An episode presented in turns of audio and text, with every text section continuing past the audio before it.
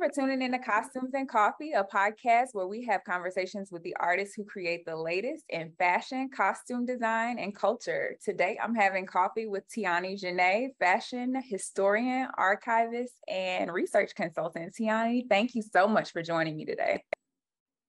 Thank you for having me. I'm happy to be here. Let's get started. What are you drinking this morning? Are you are you having a cup of coffee? I don't drink coffee. I'm a tea girl. Um, I'm yeah. I made a blend of cinnamon, clove, honeysuckle, red clover, and lemongrass. Ooh, that sounds good. Okay, I'm not drinking coffee today either. I had a cup of coffee at like four o'clock yesterday afternoon. And when I tell you I got so much work done last night, but I have not gotten any sleep. So mm. I'm juicing this morning. I'm like straight yes, green yes. drinks.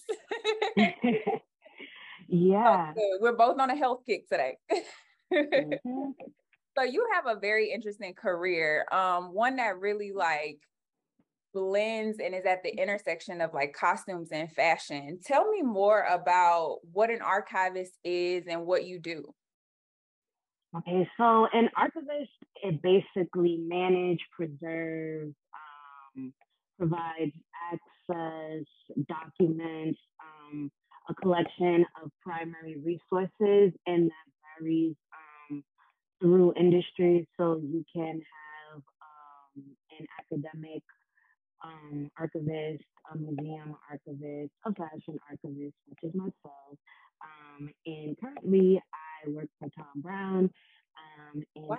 I manage, yeah, I manage all the runway samples um, once they've done their rounds press and editorials and such as and market and all of that. Um, yeah, so manage the runway samples, special collections such as collaborations that we do, um, and Thom's personal archive. Wow, that's incredible. Thom Browne is an amazing brand. I just, I love, again, the intersection of men's tailoring and women's clothing. Um, that just makes me happy. It, it's just a great place to be. It feels warm to me, like in the world of fashion. it's my soft spot. Um, yeah. so describe your collection process or experience. How much, um, like, how do you determine what pieces are worth archiving? Um, so for Thom Browne, um, they had a predetermined scope, but I'm also in my role, I'm working to help them expand it beyond um, garments and our props.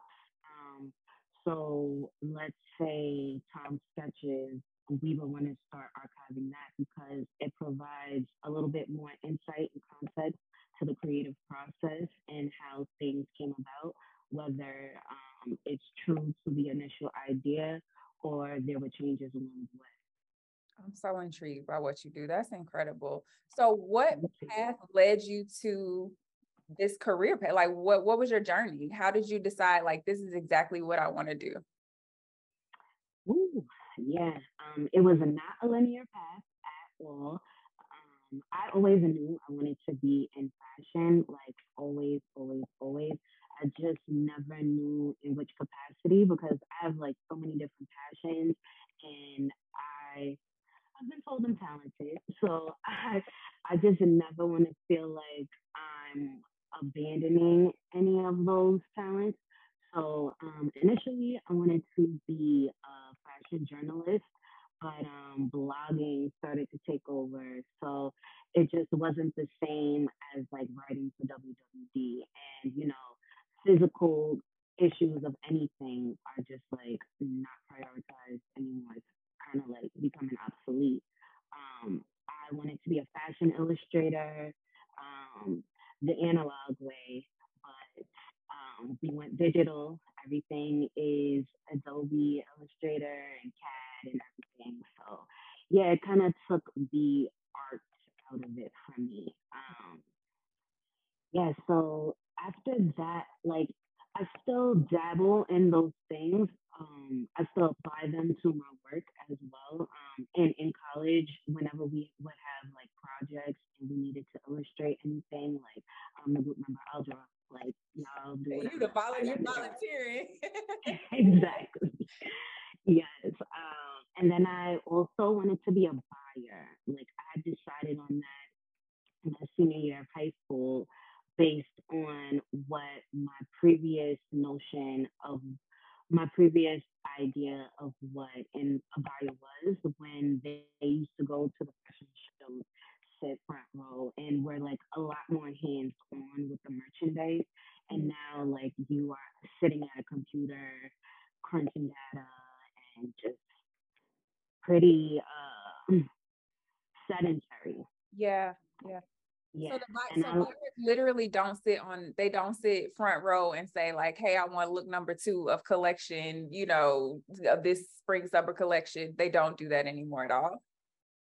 Um, I wouldn't say at all, but they definitely uh, take more of a back seat to editors um, and celebrities, um, just people who are more public facing.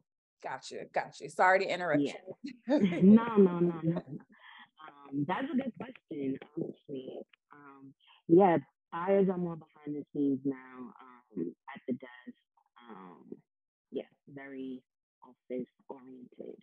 Um, but they do, there are buyers who travel for sure. It really depends on the brand that you work for and um, where in fashion that brand sits it's like a premium luxury brand or maybe um, just like um, a regular price brand like a Macy's or something. If you're a buyer for Macy's, there's not as much traveling as someone who's a buyer for Saks, you know? Right, right. And so after you decided like I don't want to well I don't want to go the buyer route then you came mm-hmm. to the mm-hmm. conclusion that you wanted to be an archivist or was there another what is there something else in your repertoire that you're like I do all um so I was in I went to college for fashion merchandising I have a BA in fashion merchandising from LIM College um, but while I was there, that's when I realized like doing internships and doing the coursework was just like, yeah, this is not for me. But I took a fashion history elective and I was always the person who was in the library. Like my solace was always in the library. Like when you think of Matilda and Dragging the Wagon with all the books, yeah. that was me, like even in adulthood. So um, yeah, it just started to all come together. I took a fashion history course, um, and the passion that my professor had was just like, wow, I didn't even know, I didn't even think of the intersection of fashion and history as a professional path. Um, so that opened my eyes. Um, I liked being a fashion historian, like the idea of being a fashion historian, but I did want to be hands on with the material that were being mentioned in um, the literature that I was reading. So um, I learned what an archivist was. Um, like many people, I learned later on in life what an archivist is. I'm learning um, today, so listen. yeah, um, at my school, I was introduced to the archivist. Well, she actually um, taught my class like a research course, um, just how to like thoroughly research. And she explained what her job was and how she deals with all the primary resources of the school. Um, school record school records are considered um, confidential and restricted, so those don't like get access. But as far as like old yearbooks from the first year that the school was founded, um, a lot of foundational um, information regarding the founders of the school, um, how things changed throughout the decades. Like we found a um, a memo announcing that all the students, I believe this was in the 50s, that they must wear hats and gloves, um, or you were basically considered like underdressed. And now, now let me ask you this: Did they all have to wear the same hat and glove, or could I rock my own? Like, could I bedazzle my gloves? Could I go with like a full length glove, or did it all have to be uniform? Now, I don't think it had to be uniform, but just um, the the decorum of the time. Like think of the pillbox hats that Jackie O wore. Um, yeah, and the gloves. Like it was just um, standard to be fully accessorized. Wow. I wouldn't be mad at a rule like that. Like some people need a little like a, a kick up in the existence. I wouldn't be mad. Yeah. That's really cool. Right. Especially if your hair's not given that day, like the hat helps. Easy. Yeah, I gotta wear a hat, so it's cool. Exactly. I love that. I love that. Yes. So um I I don't how did it happen? Oh yes. Um so I saw that my school was looking for a library assistant, but I was like, I know I want to be in the archives specifically. I don't know like what it requires me to already have knowledge of, but I'm just gonna see like the position isn't even a thing, like, but I'm just gonna see if I could work my way into the archive. So I literally knocked on the library director's door and I told them I introduced myself and told them I was interested in working in the archive, and he was like, okay, uh, give me a resume, and he passed it on to the archivist, and that's how I got my first archive job. Um, I created the position, and from there I was just like, yeah, um, and the archives at that point have been abandoned for maybe like a year and a half. So um, archives a lot of the time become dumping grounds when they're unmanaged. Um, people just offload things that um, they don't want anymore, but don't think that it should be thrown out. Um, and a lot, a big part of an archivist's job is determine, determining what is archival, and that depends on the institution what they prioritize and what they value. Um, so it's just like a lot of that initially. Like, is this even worth being in the archive? Yeah, yeah. Wow. That's a cool. I love that you like charted your own path, that you literally went and knocked on the door and you were like, it's me. I'm your girl. Hire me. And you got the job. And it's led to obviously a beautiful, like successful career. So that's really cool. So when it comes to television and, and film costumes, that's my world. Um, mm-hmm we typically it's so bad how we pack up clothes like i have to be really honest like we literally put them in the the garment bags like the plastic ones and we literally fold them up i'm talking about head to toe so hats will go in hat boxes shoes will go in shoe boxes but you know the accessories are put in ziploc bags the garments are thrown in you know just one a, a garment bag and we box them up in a wardrobe box and they literally either sit in storage or they're shipped off to the costume houses in LA and in New York, but they literally just sit there. And so a lot of times when I'm interviewing costume designers or when I'm talking to other costume designers, I'm like, how do you want your work to be viewed in retrospect? And they're like, oh, I would love like a museum exhibit or a coffee table book. And I'm like, well, we're not really packing the things to last that long. You know what I mean? Like for us wow. to go back and actually pull those things for them to be put on mannequins to be shown at any museum, you know, in the world. And so mm-hmm. I would love to hear your advice since you work in that space on how we can better pack up garments or how we can better preserve garments. Because these are like these are a big deal. I look at like Viola Davis and Woman King. Like you definitely want those. Like you want those. Yeah. Like those costumes are going to be on display at some point in time. So I would mm-hmm. love to hear your expert advice on how we can like you know do better towards the end of our when we're wrapping up. How can we do it a little bit better? Mm-hmm.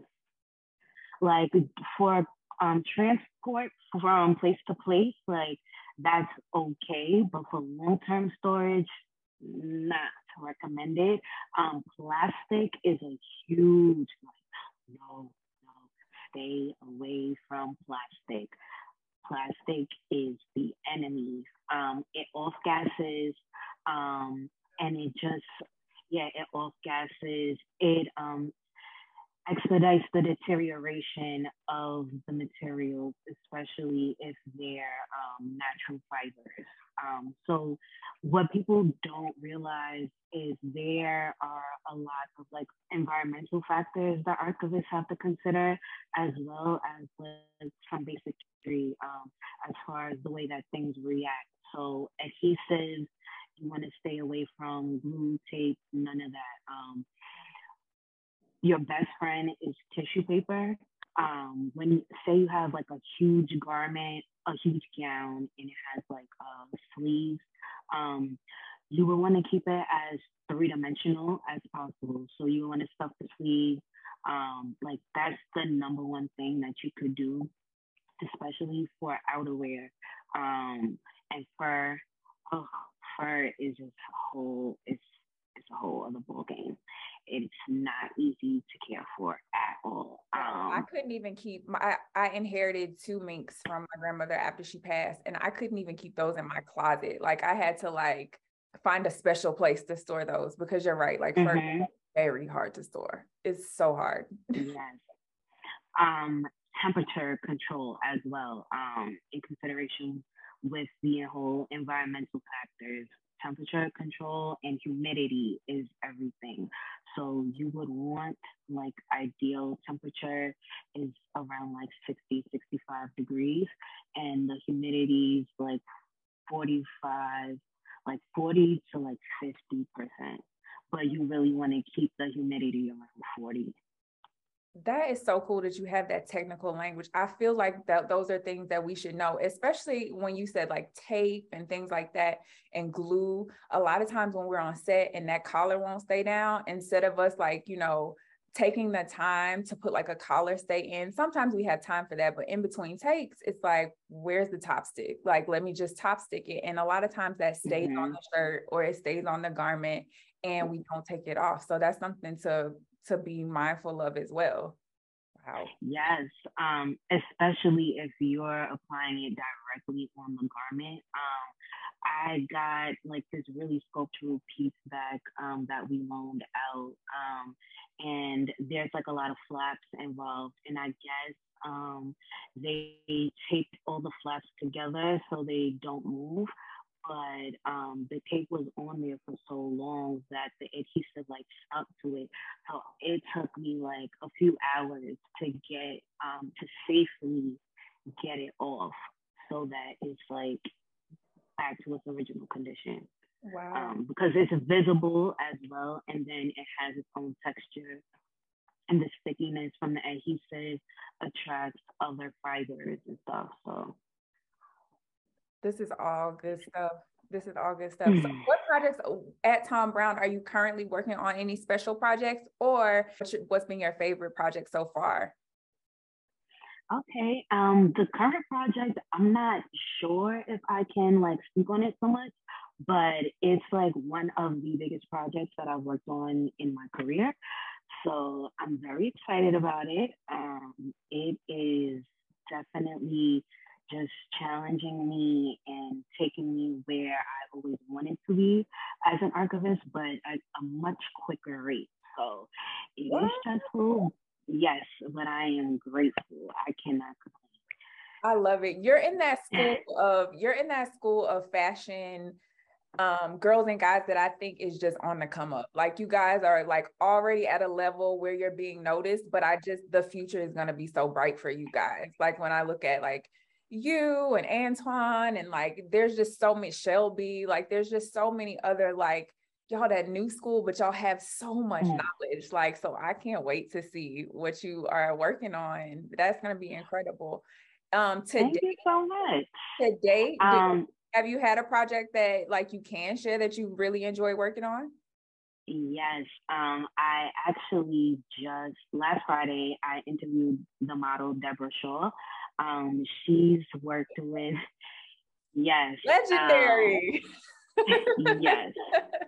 I am just like on cloud nine. Um, I'm on the Diversity and Inclusion Council at work. Um, so it was like my major initiative. Like, no, we've worked with Debra Shaw in different capacities as well. So she's um, in our full lookbook and she's um, appeared at our show, our last couple of shows.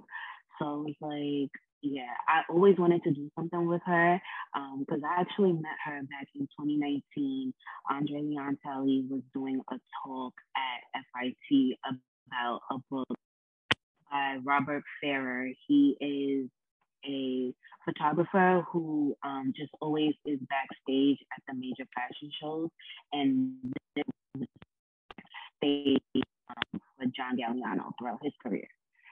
So Andre Leon Talley um, was speaking about John Galliano um, and just like so much history, so much knowledge. And then he brought Debra Shaw on the stage. Um, and as I was leaving, I saw her um, just standing, standing around, I guess, waiting for Uber or something.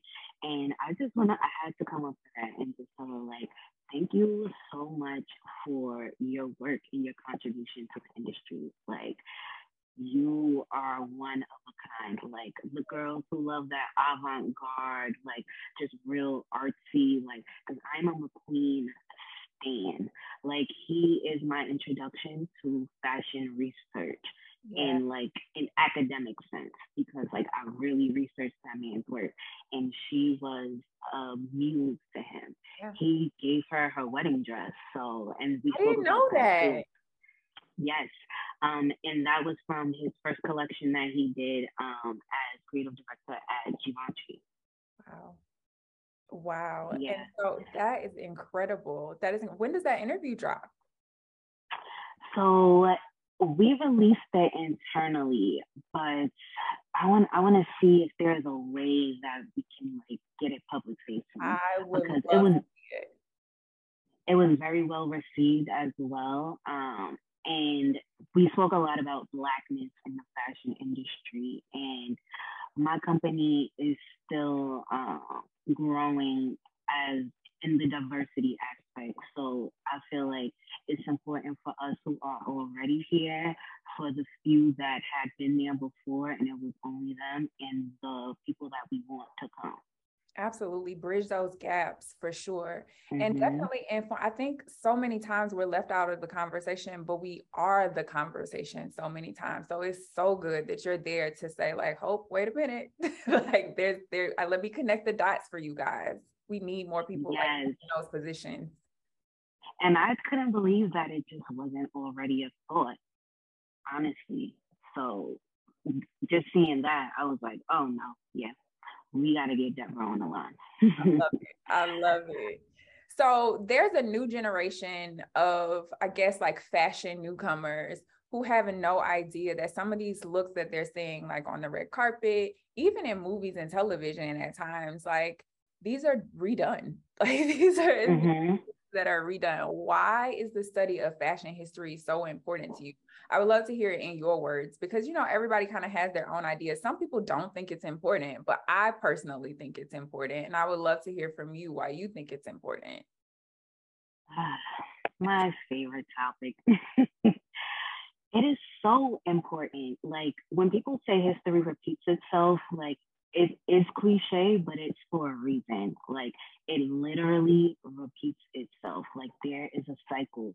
Fashion is cyclical um, trends happen for a reason. They start underground and then they gain some traction, they reach their peak, and then they go down in a, a decline, and then the next thing, and the next thing, and the next thing. Um, and each generation is inspired by the previous generation. And each generation, you could say, is like 30 years separated. So, mm-hmm. um, like 20 to 30 years. And like even with technology now, we kind of expedite um, our sources of inspiration because we have such access to it. Um, it's not as old to us. Mm-hmm. Um, that, and I think that's why um, the 90s and early 2000s revivals stuck around for so long too, because like this trend, I noticed it in like 2018 and we're still here. Like it's in full swing though. Like it's yeah. really in full swing. Um, and a lot of the trends from the 70s actually came from the, a lot a lot of the trends from the early 2000s came from the 70s. Mm-hmm. Um, the pants, low rise pants. Um, and I never, like I, say, I, legs. I never thought we would see low rise pants again, and I kind of didn't want to see. Like they just don't work for me, but on the mm. they work for, they work for. It. Like, but we yeah, I'll leave that to them, right? and then that's something too. A lot of people don't realize like you don't have to partic- participate in every um, trend. Wear what works for you. That style. Yeah. exactly. yeah. Exactly. Um, but yeah, like with each trend, um, there's always um, an adaptment to what was um, to what previously inspired them.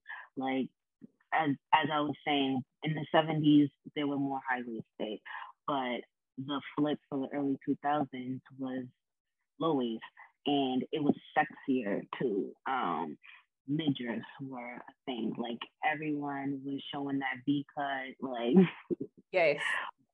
But then when you think about the 70s, especially the late 70s, um, that whole sexual revival era when um, birth control came into play. Um, and it was like right before the AIDS epidemic. So Studio 54, everyone was wilding out, just yeah, when I, I, like Pam Grier with her like crop top and she tied it and she's definitely got the cleavage and she's got on mm-hmm. for sure. Yeah. yeah.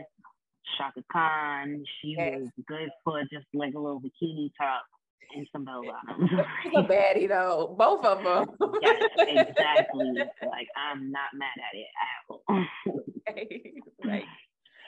But yeah, fashion is cyclical. Um, when you look like you just have to look like observation, look at magazines. Um, when I interned at the Met in the Costume Institute Library, one of my big projects was um, cataloging and processing a collection of magazines from Richard Martin, who was a curator at the Costume Institute, um, a very uh, pivotal curator as well. Like he really brought fashion history to the forefront um, as, as far as academia, um, because he's also noted, uh, I know that they have like a symposium at NYU um, in his name uh, for the costume studies program. So he's like that guy. Yeah. Um, well, was and his co- his magazine collection insane. Like I touched Vogue issues from the early 1900s, like 1910.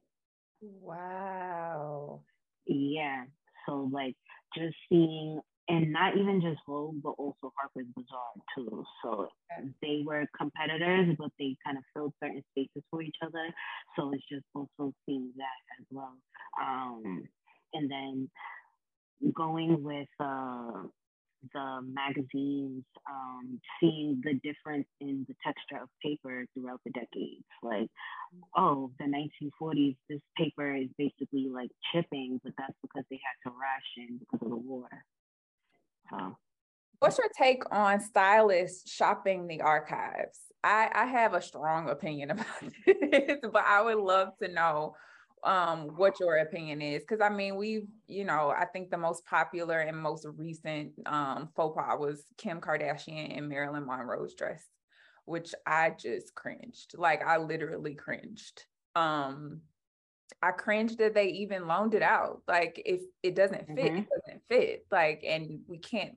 No, like you've just you've destroyed a garment. So I would love to get your feedback on that. Oh man. Ooh, ooh, ooh. It just weighs on my spirit so heavy because like why are you like this? Like why can why can't we cherish history?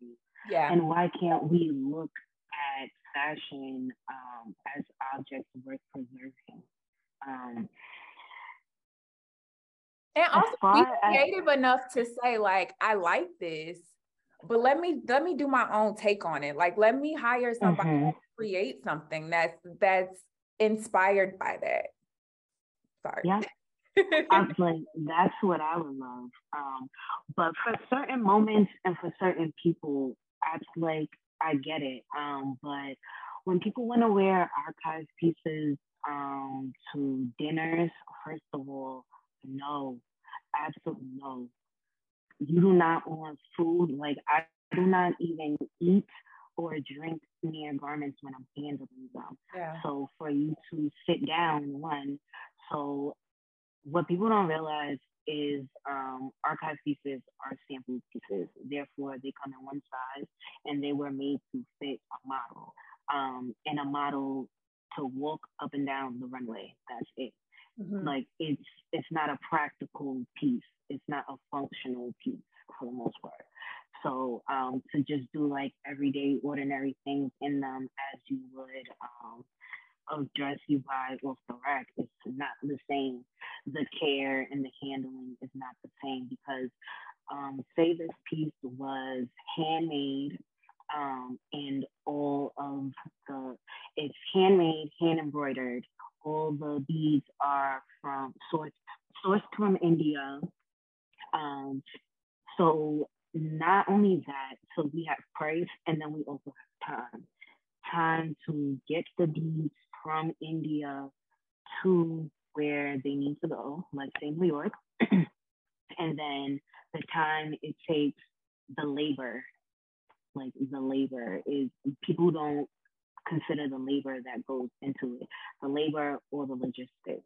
Um, and you would think like, okay, um, we're pulling in arch- we're pulling in archive piece from the Thom Browne archive. They have designers. These designers are busy. Like, do you know how many? do you know how many shows we have a year? And then not only the shows, but just like special things that we do, custom pieces that we do for award show season or anything. We have clients that we um, make pieces for as well. So like people aren't just sitting around waiting to um, remake certain pieces, and there's a lot of money that goes into it. Um, yeah, so it's it's just really annoying because like yes, you want to be able to access it, but it's just like is the reason really worth the damage that can um, incur from it? Right, right. Is it worth you completely ruining a gown just to say that you wore it? Right. And like, as much as people don't like to admit, but like, we have to consider how important is this person? What is this look gonna do for us? Like, mm-hmm if it's maybe like a D-list celebrity and it's at um, an event that isn't highly publicized or televised, like I What's just don't really, yeah. Mm-hmm.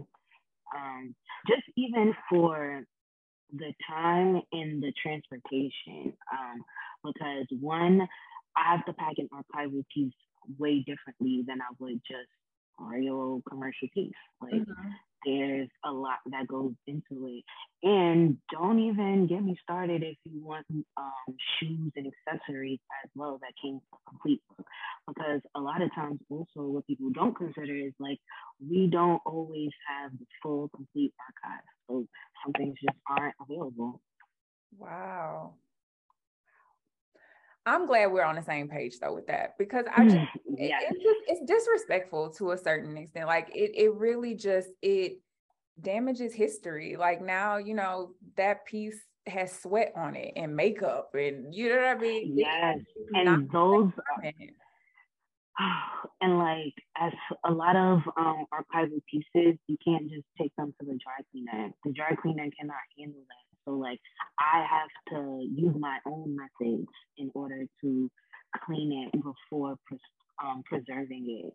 Um, yeah, like really huge. Um, and like there are certain dry cleaners that can do it, but the amount of money that it costs is just like insane.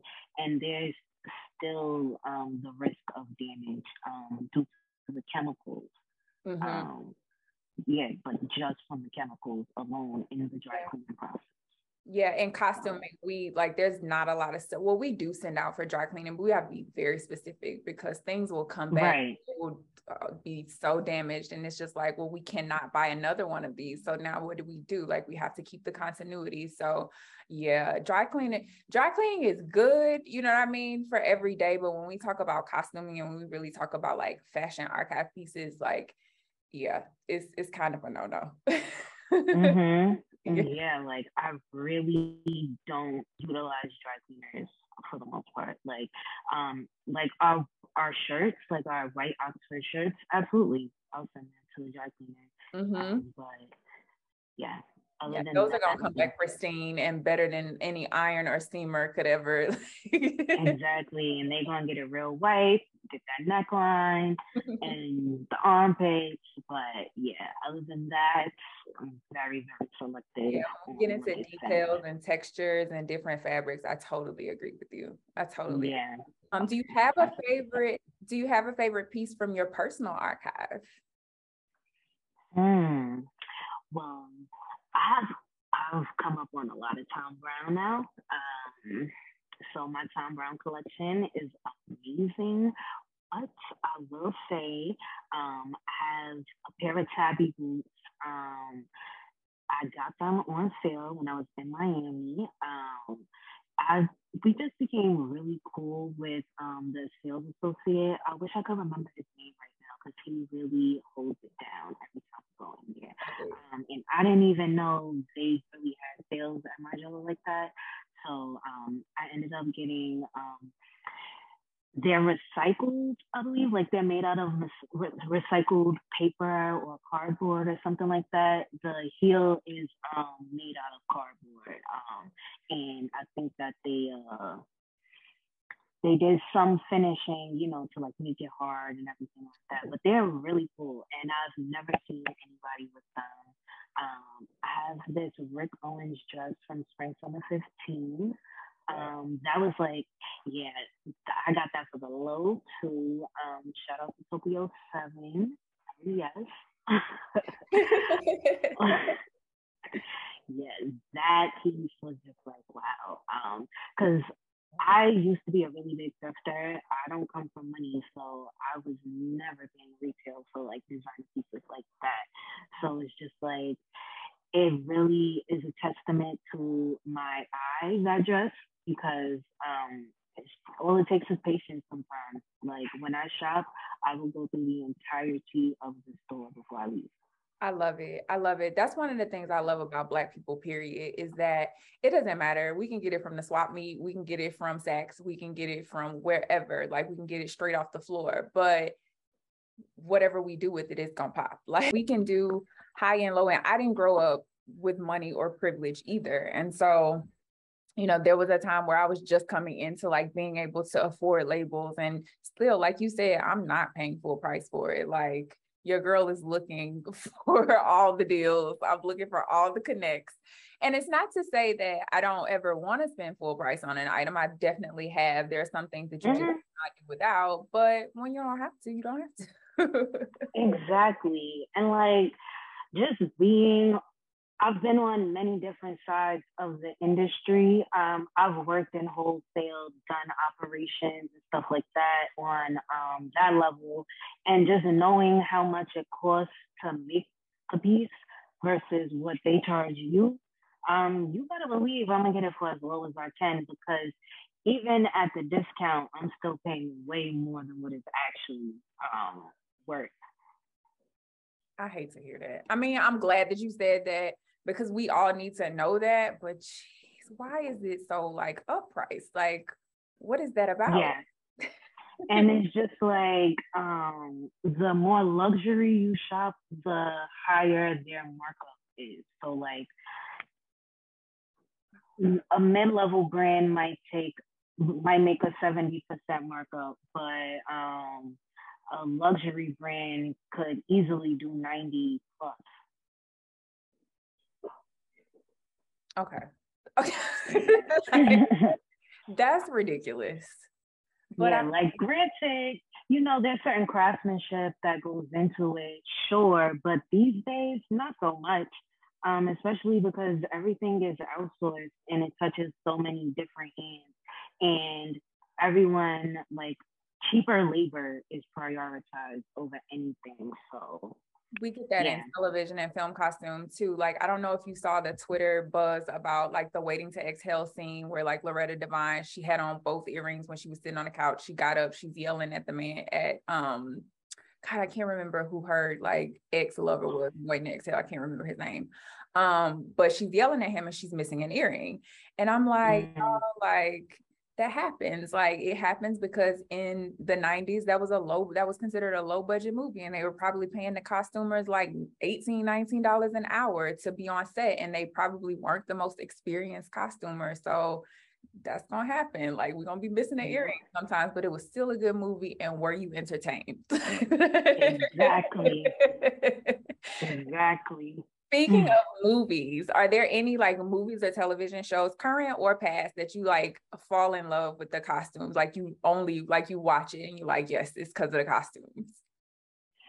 Um, I'll definitely say as a kid, like Clueless was everything to me. Like first, uh, how hard Stacey Dash was pulling but my girl and her micro braids, like she was just giving everything, and she kept the hat, so she knew how to complete a look. Yeah, and it was just it was just like wow, this is how rich kids, rich teenagers dress. Mm-hmm. Damn, and they drive cars like this. Whole lifestyle, I just could not fathom. Like, yeah, it didn't seem real to me. It seemed like fantasy. Um, but Clueless was definitely like that movie, like damn. And you know, just like a little cute two-piece outfit, like just matching, and then having the bags and the shoes match each other to bring out the whole look. Um, playing with your hairstyles to match your outfits. Um, I think that is a very underrated um, little factor that people don't consider um, with dressing and styling. Like how your hair complements the outfit as well it starts with hair for me like i i always tell people this like if my hair isn't done i really don't see it one of one of the reasons why i actually went bald um in november um, last November because I was tired of creating looks around my hair. And so I was like, just get rid of it. Like, I just want to see my mm. head and then I could just put on whatever I want to put on and just rock it. But yeah, like it starts with the hair for me. mm-hmm. But yeah, Stacey Dash, where she is today and where she was then is like night and day. But she definitely was. I wish she knew that. Like I wish she knew that for us, like as black girls, she was our representation. Yes, she was very much so an it girl for us. Um, Definitely. Yeah, I wish she knew that. Another movie I would say that I love the costume in that. The costume in that movie is so good that I did not know that was Halle Berry until I was like a teenager. And For real? I, I, watched that movie religiously as a kid. I, I really didn't know that was that the whole time. I love and it. And R.I.P. Niecy. Yes, yes. That's Ruth yeah. Carter. Um, the same designer from Black Panther. She did Babs. And what I love about that movie is it was so much collaboration between hair, makeup, and wardrobe. Exactly. Oh my yeah. God. I love it. I love it. So when it comes to oh, books, oh, one uh-huh. more. Sorry. Yeah. Um, paid in full. Paid in full. Love the costume. Never seen paid in full. no, please don't judge me. Please don't judge me. for the culture, you gotta watch it for the culture. Okay. You okay. have to watch it for the culture. Um, just the story and the time. Like, if you love New York, um, if you love hip hop, if mm-hmm. you love like just that whole street culture, um, it's such a great visual representation of that time. Honestly, um, there's a lot of Dapper Dan in it. Um, you see, yeah, you see Mitch. Um, he's like the money guy. And that was definitely a reflection of the time. Like in the 80s and 90s, if you had if you were selling drugs and you were like really making money and had a name for yourself, you had to go to Dapper Dan. Like you had to. Like you were not official if you didn't have a Dapper Dan piece. Like you just wasn't getting money like that. And then the car. I'm glad he's getting his just due now. Mm-hmm. So glad but I will definitely be watching Paid in Full now that you said that, and now that you said it's definitely a movie where I can focus on the costumes. I'm I'm I'm trying. Yes. I feel like um, it really tells this. They tell a good story with the costume alone too. Um, as far as like the protagonist and his come up, like he would just wear um, the average, just what an average teenager would wear who didn't come from money. Um, and once he starts getting a little bit more money, he's still humble, but he's elevating his style. I love it. I love to see character elevation. We did, I just wrapped season two of BMF, and without telling too much, this is when Meech goes in, like, this is when Meech and Terry like become a big deal. Like, they're no longer like, you know, the low key drug dealers, like they're coming mm-hmm. their money. And so it was so fun to shop and to work with Kia Bounds on that because when I tell you we were in labels, Yuri, I don't know if you know um Yuri, but I do. That's my I girl. A go-to resource that girl can find anything. I was like, yes, she can. 80s MCM. Like I need like and she was just like, okay, I got it. Like I'll have it for you in a week. And I was like, where are you finding this stuff? But yeah, like I That's love her bread and butter. I love to see character elevation, and she definitely helped me with that. Amazing. Small world. Yes, I love it. I love how things mm-hmm. have all the dots connect. yes. So yes. speaking of um fashion history books, like what are some of the books that you would recommend um to anybody who wants to learn more about just fashion history, um, fashion archiving, Hmm. Fashion history. Well, one, I always tell people to start with biographies um, and memoirs. Read biographies and memoirs. Um, as Black creators, I would 100% suggest um, The Chiffon Trenches by Andre Leon Talley. Um, it's a good introduction into like just how the fashion industry operates and like how important connections are and how far they get you, but also like the battle between like remaining yourself and adapting and assimilating um, all the things, all the mm-hmm. things. Mm-hmm. Um, it's it's a very insightful book, um, and like there's a lot that didn't resonate with me, but it just gave me more insight into who he was as a person. For sure. Um, and how he got to where he was. Like it wasn't by happenstance. Like mm-hmm. he really put in the work. And I think people forget that like once they see someone at the top, they don't realize what it took for them to get there. And what I love about his story is it is similar to my story in that I'm a Southern Black girl. Like I grew up in Alabama. He grew up in North in Durham, North Carolina. And a lot of times that's not the world around us. Like New York is mm-hmm. the streets that you, when you hit the pavement, you see fashion. Like it's all around you. And it's not, we have to find it in other places. So when he talks about like his foundation of style and fashion being in church, like that's me. Like I learned yeah. a lot about fashion from my grandmother and like how to properly like do undergarments and what goes under what to make it smooth and you know what bra should be worn with what. Like I learned a lot of that. And so yeah, I, I would agree with you that that's a really, really good book. No matter where you're from, what region of the world you're from, I do think that that's a really good book. Yeah, um, it just really it's inspiring as well. Um, and in my conversation with Debra, she revealed like he really did like a lot of quiet helping. Like he would just do stuff for people and not say anything. Like you wouldn't even know that he did it until like later on. And that was just like, wow, like as much as like he might have gotten judged for not being, I guess like um as outward as an advocate, um, he really did the work behind the scenes.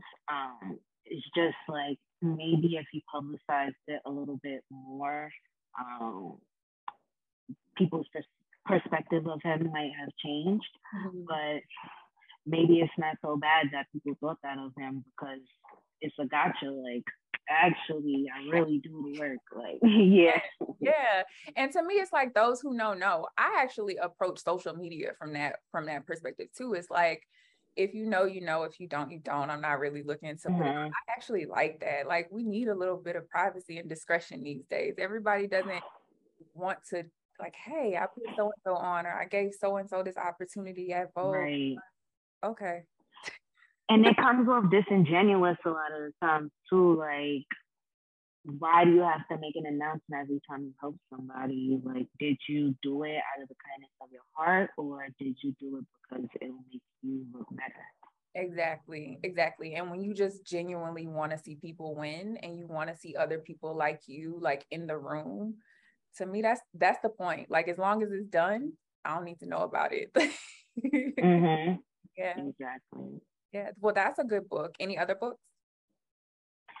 Oh, what I have behind me? Oh, I just finished reading um this book, Model, um, The Ugly Women it really takes you through the history of the fashion modeling industry. I am just like blown away. Um, models go through a lot. Like they really go through a lot just to break into the industry.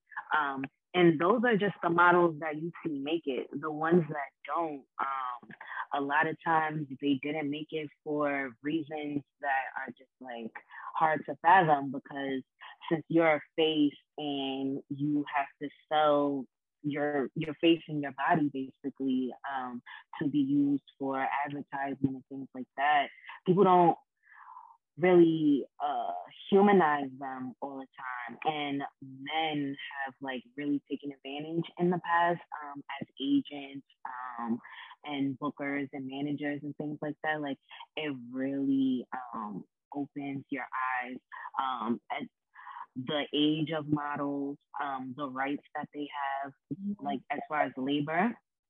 Um, yeah, it the fashion modeling industry used to be uh, the wild wild west, um, and not just in America, but we're talking about Milan, Paris. Um, Milan actually has like the worst reputation out of all the fashion cities, to be honest. And is it men and women, or is it just mostly like women who are seeing these um this like horrendous activity? Um, the lens was really on women, but men absolutely experience. But just like um, the ratio of women to men in the modeling industry, there's just way more women, so they're statistically going to experience more um, harm. Yeah, that sucks because that, that's how we see the clothes. You know what I mean? They yeah. are the body that that carries the garment. So that really, that really, that really sucks. But that is a good book, and I definitely will pick it up. I love a coffee table book. I'm all, that's a pretty one. That covers gorgeous. Yeah, um, it's a really good read. It's insightful. Michael Gross, um, he used to do like a lot of commentary on like just pop culture things on like uh, VH1 back in the day. But he wrote for Vanity Fair for a long time. I'm pretty sure like New York Times. Um, he's like a very renowned writer um, as far as like fashion, celebrity, I love it. I love it. Well, this time has been absolutely beautiful. I, like I said, I followed you for a while now, and I'm just like, her content is so good. And I just knew I was like, I got to talk to her and pick her brain because you're an expert at what you do. And I see how you're in you're educating. You know what i mean? I'm a really big mm-hmm. fan like educating the masses. And as you matriculate in your career you're sharing the information that you have so that we all are just more aware you know what i mean of our culture of the business you know what i mean of archiving pieces. Mm-hmm. you shine light on that i'm carrying to the wardrobe department and i'm like y'all no more plastic you know what i mean? So i just appreciate what you bring to the table. I appreciate the path that you've charted for yourself. And I just really, really pray that it continues for you. And I just, I wish you nothing but success. Yeah, like I would love to go deeper and just like help y'all even more because there is so much to archiving. So much.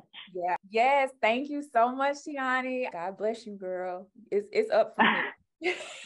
and stuck, okay? Stuck. Okay. Thank you so much again for tuning in to Costumes and Coffee. I hope you enjoyed this episode as much as I did. Be sure to subscribe so you don't miss out on the next one. Peace.